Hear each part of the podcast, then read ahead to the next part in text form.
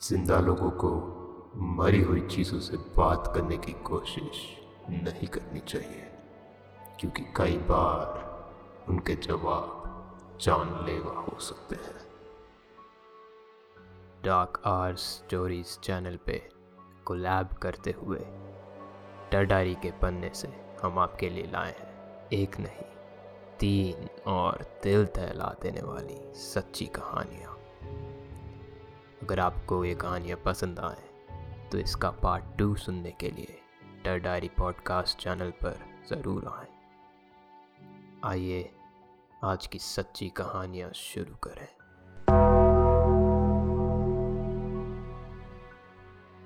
अब जो कहानी मैं आपको सुनाने जा रहा हूँ, ये आज से कुछ पाँच साल पहले शुरू हुई थी। और इसी वजह से मुझे सभी चीज़ें अच्छे से याद तो नहीं है। लेकिन मैं अपनी पूरी कोशिश करूँगा कि आपको सारी बातें बताऊँ। उस समय मैं दसवीं क्लास में था और मेरे दो दोस्त लक्ष्य और लोकेश काफ़ी अजीब चीज़ें करते थे। उन दोनों को ही भूतों की कहानियाँ सुनने का और डरावनी मूवीज़ देखने का बहुत शौक था। उन दिनों उन्होंने कुछ नई चीज़ शुरू की थी, जिसमें वो भूत प्रेतों से बात करने की कोशिश करा करते थे। मैं इन चीज़ों से बचपन से ही काफ़ी डरता था तो मुझे इनके बारे में ज़्यादा कुछ नहीं पता था। कुछ समय बाद मुझसे भी पूछने लग गए कि क्या मैं उनके साथ इसका हिस्सा बनना चाहूँगा। वैसे तो मैं नहीं मानता कि उईजा असल में कुछ भी होता होगा, लेकिन मेरा मानना यही था कि मैं अपनी जान खतरे में क्यों ही डालूं। वो दोनों जिस तरीके से मज़ाक में उस उईजा बोर्ड का इस्तेमाल करते थे, ऐसा लगता था कि वो मरे हुए लोगों की जान पूछ कर बेजती कर रहे हो। इसलिए मैंने उनके साथ खेलने से साफ़ मना कर दिया। उन्होंने मेरे इस डर का बहुत मज़ाक उड़ाया। वो सभी के सामने मुझे डरपोक डरपोक बुलाकर चिढ़ाते थे। लेकिन मैं जानता था कि मैं ये सह सकता हूँ।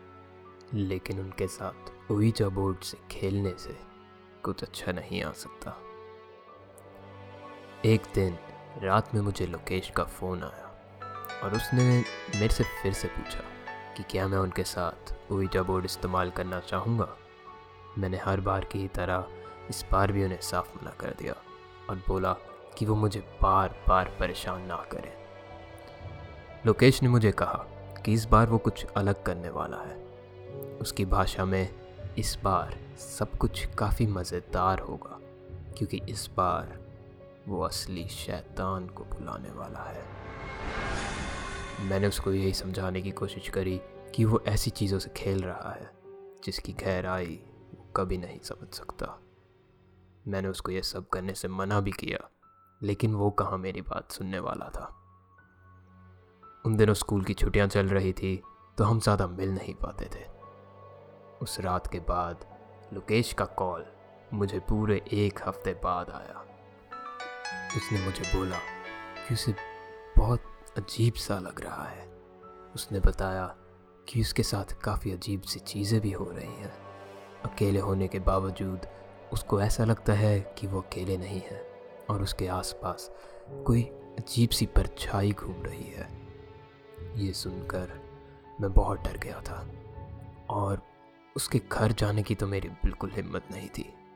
तो मैंने उसको बहाना देते हुए कहा कि, छुट्टियों की वजह से मैं अपने पापा के साथ ऑफ़िस पर काम वगैरह सीखने के लिए आया हुआ हूँ और इसी वजह से मैं उसके घर नहीं आ पाऊँगा। उसने मेरे से पूछा कि, क्या वो वहाँ ऑफ़िस में आ सकता है? वैसे तो मैं उसको मना करना चाहता था, लेकिन हमारी दोस्ती के कारण मैं उसको मना नहीं कर पाया। मेरे पापा का कंस्ट्रक्शन का बिज़नेस था और सच में उन दिनों मैं काम वगैरह देखने के लिए, थोड़ा बहुत सीखने के लिए पापा के साथ ऑफ़िस जाया करता था। पापा ज़्यादातर समय ऑफ़िस में नहीं, बल्कि कंस्ट्रक्शन की साइट पर चले जाते थे और मुझे ऑफ़िस में ही इंतज़ार करने के लिए कहा करते थे। हमारे ऑफ़िस में एक नौकर भी था, जो चाय पानी देखता था, लेकिन दोपहर के तीन चार बजे वो खुद खाना खाने के लिए चला जाता था। और कुछ एक दो घंटे बाद ही लौटता था। इत्तेफाक से लोकेश उसी समय ऑफ़िस में मुझसे मिलने आया था। लोकेश को ऑफ़िस के दरवाजे से अंदर आते हुए देख, उसकी तरफ़ पहली नज़र पड़ते ही मुझे डर लगने लग गया था। घबराहट होने लग गई। ऐसा लगने लग गया कि कुछ बहुत ही बुरा होने वाला है।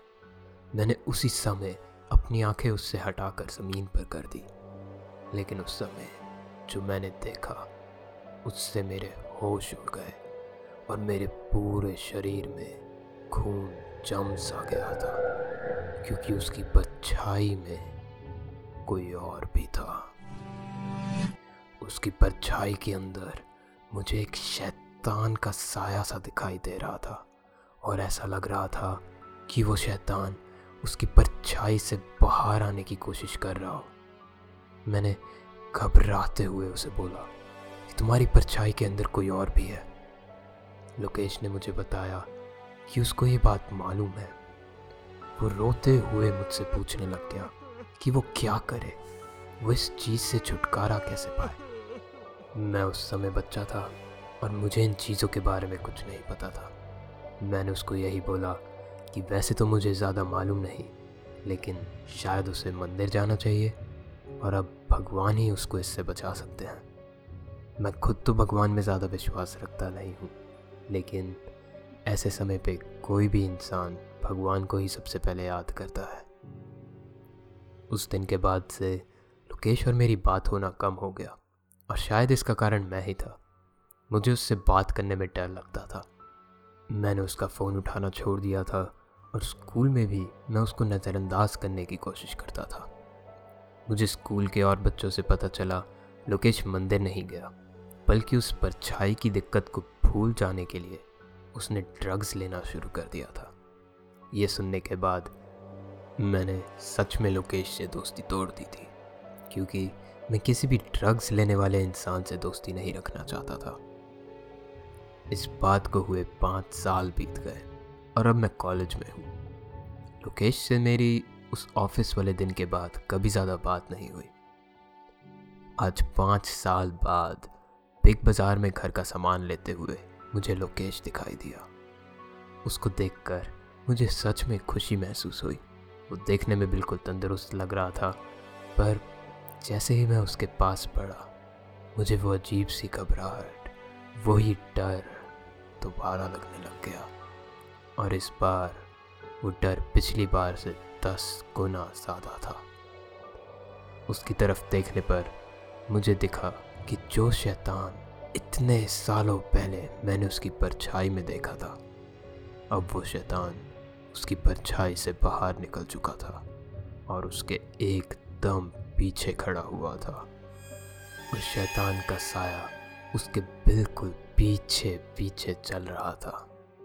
मैंने लोकेश को बताने की कोशिश भी करी कि वो साया अभी भी उसके पीछे है और उसे इसके लिए कुछ करना चाहिए, किसी की मदद लेनी चाहिए।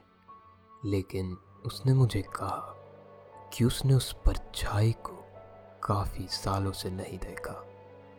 ये सुनकर मेरे रोंगटे खड़े हो गए थे, क्योंकि मैं उस शैतान को साफ़ साफ़ देख पा रहा था। मैं वहाँ से भागना चाहता था और इसी वजह से मैं हाँ में हाँ मिलाकर वहाँ से निकल गया। घर आते समय पूरे रास्ते, वो घबराहट, वो डर मेरे साथ था। मैं डर के मारे रास्ते में ही रोने तक लग गया था। मुझे उस दिन से पहले इतना डर कभी नहीं लगा था। मैं गाड़ी में बैठे हुए, कप कप आते हुए रो रहा था। मुझे ना जाने क्यों ऐसा लग रहा था कि मैं लोकेश को दोबारा कभी नहीं देख पाऊँगा। कुछ तीन चार हफ्तों बाद मैं कॉलेज के बाद कॉलेज के पास वाले ही कैफ़े में बैठा हुआ था। मैं और मेरा दोस्त अक्षय वहाँ कॉफ़ी पी रहे थे। अक्षय डॉक्टर है और उसे उस समय अचानक ही हॉस्पिटल से कॉल आया, जिसकी वजह से उसे अर्जेंटली हॉस्पिटल जाना पड़ेगा। मैंने अक्षय से पूछा कि क्या मैं तुम्हारे साथ चलूँ? जिस पर उसने बिना सोचे समझे ही हाँ बोल दिया। हॉस्पिटल पहुंचकर अक्षय अपना काम करने चला गया और मैं उसके हॉस्पिटल के हॉल में बैठकर इंतज़ार कर रहा था। जब मैंने कुछ ऐसा देखा जिसके डरावने सपने मुझे आज भी आते हैं, वो जिसको मैं चाह कर भी नहीं भुला सकता। मैंने वहाँ देखा कि डॉक्टर्स और नर्सेज एक हॉस्पिटल के बेड के आसपास दौड़ रहे हैं और किसी पेशेंट को बचाने की कोशिश कर रहे हैं। मेरे थोड़े पास जाने पर मैंने देखा कि वो पेशेंट और कोई नहीं। लोकेश था। उसका पूरा शरीर काला पड़ चुका था, जैसे कि उसका शरीर किसी ने अंदर से जला दिया हो। मैं जानता था कि ये किसका काम था। लोकेश का इतना जले हुए शरीर में ज़िंदा होना भी नामुमकिन सा ही था। नर्सेस और डॉक्टर्स उसको ऑपरेशन थिएटर में लेके जा ही रहे थे, लेकिन रास्ते में ही उसकी मौत हो गई। इसके बारे में सोच कर ही मेरी आँखों में आँसू आ जाते हैं। मैं चाहता हूँ कि इस कहानी को आप मज़ाक में ना लें और अपने दोस्तों को भी सुनाएँ, क्योंकि ओइजा बोर्ड जैसी चीज़ों के साथ एक रात का खिलवाड़ आपकी पूरी ज़िंदगी बर्बाद कर सकता है।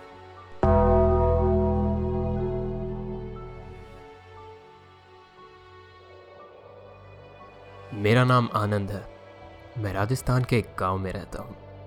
और सबसे अहम बात यह है कि मेरा गाँव भांगड़ से सिर्फ़ 30-40 मिनट ही दूर है। मुझे बचपन से ही भूत प्रेत आत्माओं के बारे में जानने में काफ़ी मज़ा आता है। डरावनी मूवीज़ डरावनी कहानियाँ, सुनना तो मेरा शौक सा है। मैं पहले भी कई बार रात में भांगड़ गया हूँ, लेकिन ये कहानी बाकी रातों से अलग है। उस रात मैं उन्नीस साल का हुआ था। और बर्थडे पार्टी बोलकर मैं और मेरा दोस्त करीम पूरी रात घर से बाहर घूमने वाले थे। बातों ही बातों में हमने ये सोच लिया कि क्यों ना उस रात को और मज़ेदार बनाने के लिए हम भांगड़ चले। भांगड़ जाने का आइडिया तो करीम का था, लेकिन इसको और मज़ेदार बनाने के लिए मैंने उसे बताया कि मैंने हाल ही में ही ऑनलाइन एक उईजा बोर्ड मंगवाया था, जो कि मेरे घर पर पड़ा है। ये सुनकर करीम काफ़ी उत्सुक हो गया और उसने गाड़ी मेरे घर की तरफ़ घुमा ली। घर पहुँचने के बाद मैं चुपचाप दबे पाँव अपने घर के अंदर गया ताकि मेरे घर पर किसी की नींद ना खुल जाए। अपने कमरे से उईजा बोर्ड लेकर मैं शांति से घर से निकला और करीम के पास पहुँच गया, जो कि मेरा नीचे गाड़ी में इंतज़ार कर रहा था। जैसे कि मैंने आपको बताया, भांगड़ मेरे घर से कुछ 30-40 मिनट दूर था। लेकिन रात की खाली सड़कों के कारण हमने काफ़ी जल्दी रास्ता पार कर लिया और हम कुछ 20 मिनट में ही भांगड़ पहुँच गए। रात के अब तीन बज रहे थे और हम भांगड़ किले के बाहर खड़े हुए थे। हम वैसे तो दीवार टाप कर भांगड़ किले के अंदर जा सकते थे, लेकिन कहीं ना कहीं हम दोनों ही थोड़े घबरा गए थे और इसी वजह से हमने उईजा बोर्ड किले के गेट के एकदम बाहर इस्तेमाल करने की सोची। हम ज़मीन पर बैठे और मैंने उईजा बोर्ड निकाला और इंटरनेट पर देखे हुए तरीके से हम उईजा बोर्ड को इस्तेमाल करने लग गए।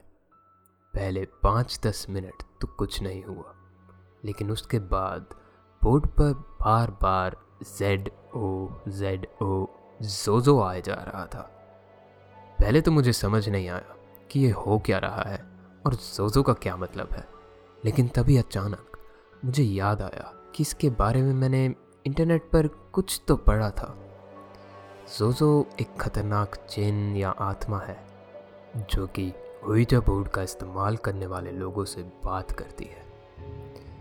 मैंने पढ़ा तो था कि सोजो से कभी बात नहीं करनी चाहिए, लेकिन उस समय मुझे बात याद नहीं थी और हम उससे बात करने लग गए। हमारा हाथ ओइजा बोर्ड के ऊपर था और कुछ भी पूछने पर वो खुद हिलता और हमें हमारे सवाल का जवाब देता। लेकिन देखते ही देखते कुछ समय बाद वो कुछ ऐसा कहने लग गया, जिसको सुनकर हमें अब घबराहट महसूस होने लग गई थी। वो अब बार बार कहे जा रहा था कि हमें अपनी जान ले लेनी चाहिए, और उसके बाद वो बार बार ये कहने लगा कि तुम ज़िंदा रहने के लायक नहीं हो। हम दोनों ने ही घबराते हुए एक साथ, एक झटके से ऊर्जा बोर्ड के ऊपर से हाथ हटा लिया। हम वहाँ एक मिनट भी और नहीं बिताना चाहते थे। हम बहुत ज़्यादा डरे हुए थे। ओइजा बोर्ड को वहीं छोड़कर हम भागते हुए गाड़ी में बैठे और घर की तरफ़ निकल गए हम कुछ दस मिनट दूर ही आए होंगे। जब ना जाने क्यों मेरा भांगड़ वापस जाने का मन करने लग गया। मैंने करीम को बहुत मुश्किल से लेकिन भांगड़ वापस जाने के लिए मना लिया। हमें मालूम था कि जो हम करने जा रहे हैं, वो काफ़ी ख़तरनाक है और वापसी जाना शायद हमारी ज़िंदगी की सबसे बड़ी गलती हो सकती है। लेकिन फिर भी हमने वहाँ से यू टर्न लिया और दोबारा भांगड़ किले की तरफ़ चल पड़े। हम भांगड़ पहुँचने ही वाले थे जब अचानक ही रास्ते में हमारी गाड़ी बंद पड़ गई। हम रात के अंधेरे में किसी सुनसान सी सड़क पर अकेले फंस गए थे। भांगड़ का किला वहाँ से कुछ एक दो किलोमीटर दूर था। गाड़ी करीम की थी तो मैंने उसकी तरफ़ गुस्से से देखा और बोला, कम से कम ऐसी जगह आते समय तो अच्छी गाड़ी ले आता। उसने मुझे बताया कि ये गाड़ी एकदम नई है। उसको लिए हुए कुछ दो महीने ही हुए थे और अब से पहले इस गाड़ी में किसी भी तरीके की दिक्कत नहीं आई थी। मुझे खुद गाड़ियों का बहुत शौक है और ये बात मैं जानता था कि दो महीने पुरानी गाड़ी का अचानक से भांगड़ के पास रुकना, जब हाल ही में ही हमने वहाँ वीज़ा बोर्ड इस्तेमाल किया हो, ये कोई आम बात नहीं थी। हम दोनों को महसूस हो रहा था कि हम बहुत ही बुरी मुसीबत में फंस चुके हैं और ये मुसीबत किसी इंसान की वजह से नहीं थी। मैंने जल्दी अपनी तरफ़ की खिड़की बंद की और गाड़ी के सारे दरवाज़ों को लॉक कर दिया। अब हमें शुरुआत से ही यहाँ आने का अफसोस हो रहा था। हमने गाड़ी में ही बैठकर अपने मोबाइल से किसी को मदद के लिए बुलाने का सोचा, लेकिन मेरी मोबाइल में चार्जिंग ख़त्म थी, जो कि नामुमकिन था, क्योंकि मैंने घर से निकलते समय ही अपना फ़ोन पूरा चार्ज किया था। और करीम के फ़ोन में सिग्नल नहीं था। हम उसके फ़ोन से सिग्नल ढूँढने की कोशिश कर ही रहे थे, जब हमने ध्यान दिया कि गाड़ी की सभी शीशों पर कोहरा जम रहा था। सर्दी में ऐसे होना कोई डरावनी बात नहीं होती, लेकिन जैसे ही हर खिड़की पर कोहरा छा गया, सभी शीशों पर एक एक करके बहुत सारे हाथों के निशान दिखाई देने लग गए। चारों शीशे हाथों के निशान से भर गए थे। और अब गाड़ी के ऊपर से भी ऐसी आवाज़ आ रही थी जैसे कि कोई गाड़ी के ऊपर चढ़ रहा हो। पहले तो वो सिर्फ़ हाथों के निशान थे, लेकिन थोड़ी ही देर में उन हाथों के निशानों में खून दिखाई देने लग गया। ये देखने के बाद तो किसी को मदद के लिए बुलाने की भी उम्मीद हमने छोड़ दी थी। हम ना ही खुद गाड़ी से बाहर निकलने वाले थे और ना ही किसी और को यहाँ बुलाने वाले थे। हमने पूरी रात डरते हुए, रोते हुए बिताई। हमें नहीं पता था कि हम कल का सूरज देख भी पाएँगे कि नहीं। सुबह के सात बजे के करीब हमारी गाड़ी के आसपास से कोहरा हट गया और सभी हाथ के निशान एक एक करके गायब होने लग गए। हमारी गाड़ी भी अचानक ही चल पड़ी और एक सेकंड भी ना गवाते हुए हमने गाड़ी मेरे घर की तरफ़ भगा ली। हम बहुत खुश नसीब हैं कि हम उस रात ज़िंदा बच गए। लेकिन उस रात के बाद से मैंने कभी भूत प्रेतों को मज़ाक में नहीं लिया और भूल कर भी कभी दोबारा ओइजा बोर्ड का इस्तेमाल नहीं करा।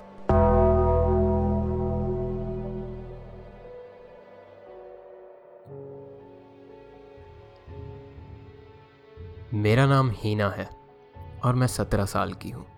मैं और मेरा परिवार पिछले ग्यारह साल से एक ही घर में रह रहे हैं। हमारा घर थोड़ा बहुत पिक्चरों में दिखाए जाने वाले बड़े बंगलों जैसा दिखता है। हम जब वहाँ शिफ्ट हुए थे तो हमारे घर की काफ़ी बुरी हालत थी। कई जगहों पर चलने पे, ज़मीन पे लकड़ी दबने जैसी आवाज़ आती थी। उस समय मैं सिर्फ़ छः साल की थी, और उन चीज़ों से मुझे काफ़ी डर लगता था। इसके अलावा घर में चूहे भी थे, जो काफ़ी आवाज़ करा करते थे, और उनकी वजह से भी मैं कई बार डर जाती थी। ऊपर वाले फ्लोर पर एक खाली कमरा था, जिसमें किसी का सामान पड़ा था। मुझे हमेशा ऐसा लगता था कि वहाँ कोई छुप कर रह रहा है।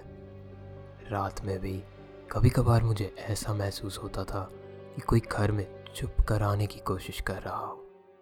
कभी कभार बंद दरवाजे खुद खुल जाते और कभी खुले दरवाजे बंद हो जाते थे। हो सकता है वो सब मेरे बचपन का वहम हो, लेकिन आज भी मुझे वो सारी घटनाएँ अच्छे से याद हैं।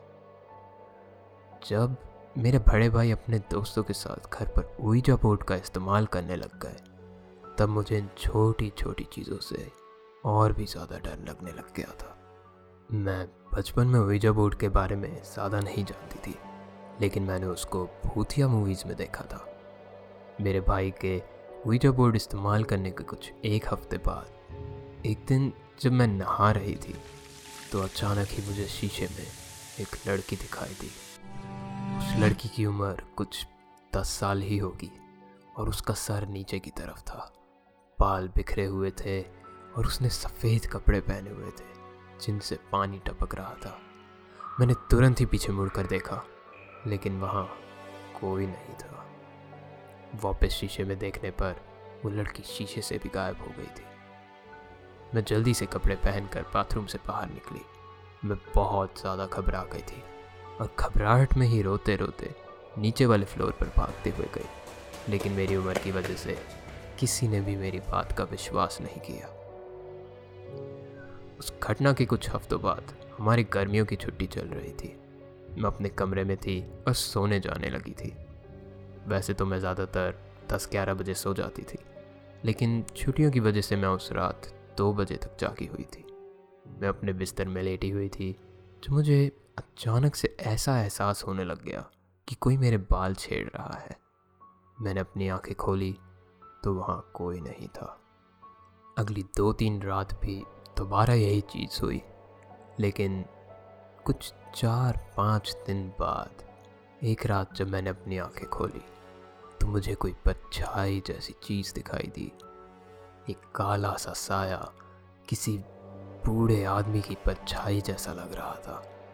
हर रोज़ की ही तरह वो मेरे बाल छेड़ रहा था। मुझे अपने बाल हिलते हुए दिख रहे थे। मैंने पूरी रात रोते हुए बिताई। लेकिन मैंने किसी को भी इसके बारे में नहीं बताया, क्योंकि मुझे मालूम था कि मेरी बात का कोई भी विश्वास नहीं करेगा। ये चीज़ कुछ दो हफ्तों तक चली और फिर अचानक ही एक दिन बंद हो गई। एक रात जब मैं सो रही थी, तब अचानक ही मेरे मुँह पर एक कंबल आ गई और मैं सांस नहीं ले पा रही थी। मैं अपने हाथों से उसको पूरी जान लगाकर हटाने की कोशिश कर रही थी। वो कंबल जिस किसी ने भी पकड़ा हुआ था, उसने एकदम से ज़ोर लगाना छोड़ दिया और मैंने एक झटके से कंबल हटाया और अपने भाई का नाम गुस्से में चिल्लाया। मुझे लग रहा था कि ये मेरे भाई ने ही किया है, लेकिन देखने पर मालूम पड़ा कि मेरे कमरे में कोई भी नहीं था। मैं अब काफ़ी घबरा गई थी और डर के मारे कप कपाने लग गई थी। बड़ी हिम्मत करके मैं अपने कमरे से बाहर भागी। बाहर निकलकर मुझे पता चला कि घर पर उस समय मेरी मम्मी के अलावा और कोई नहीं था। पापा और भाई कहीं बाहर गए हुए थे और मेरी मम्मी नीचे टीवी देख रही थी। अगले दिन मैंने अपने भाई को इस घटना के बारे में बताया। वो ये बात जानता था कि ये सब उसके ओइजा बोर्ड के इस्तेमाल करने से हुआ है। और उसने मुझसे वादा भी किया कि वो आज के बाद कभी भी ओइजा बोर्ड का इस्तेमाल नहीं करेगा। लेकिन आज ग्यारह साल बाद मेरा भाई अचानक ही दो हफ़्ते पहले गायब हो गया। आज जब मैं उसके कमरे में गई तो मुझे उसके बिस्तर के नीचे एक कोने में ऊईजा बोर्ड छुपा हुआ मिला। अब मेरे दिमाग में सिर्फ़ एक ही सवाल है कि मेरे भाई को गायब करने वाला कोई इंसान है या कोई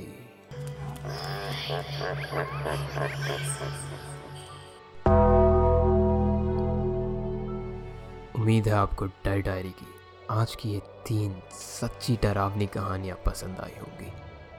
अगर आपको ये कहानियाँ अच्छी लगी तो हमारे चैनल डर डायरी पॉडकास्ट पर ज़रूर आएँ। डार्क आर स्टोरीज़ का हमारे छोटे से चैनल के साथ कोलैब करने का शुक्रिया। अभी के लिए अलविदा, लेकिन उम्मीद है कि आप सभी से हमारी जल्द ही दोबारा मुलाकात होगी।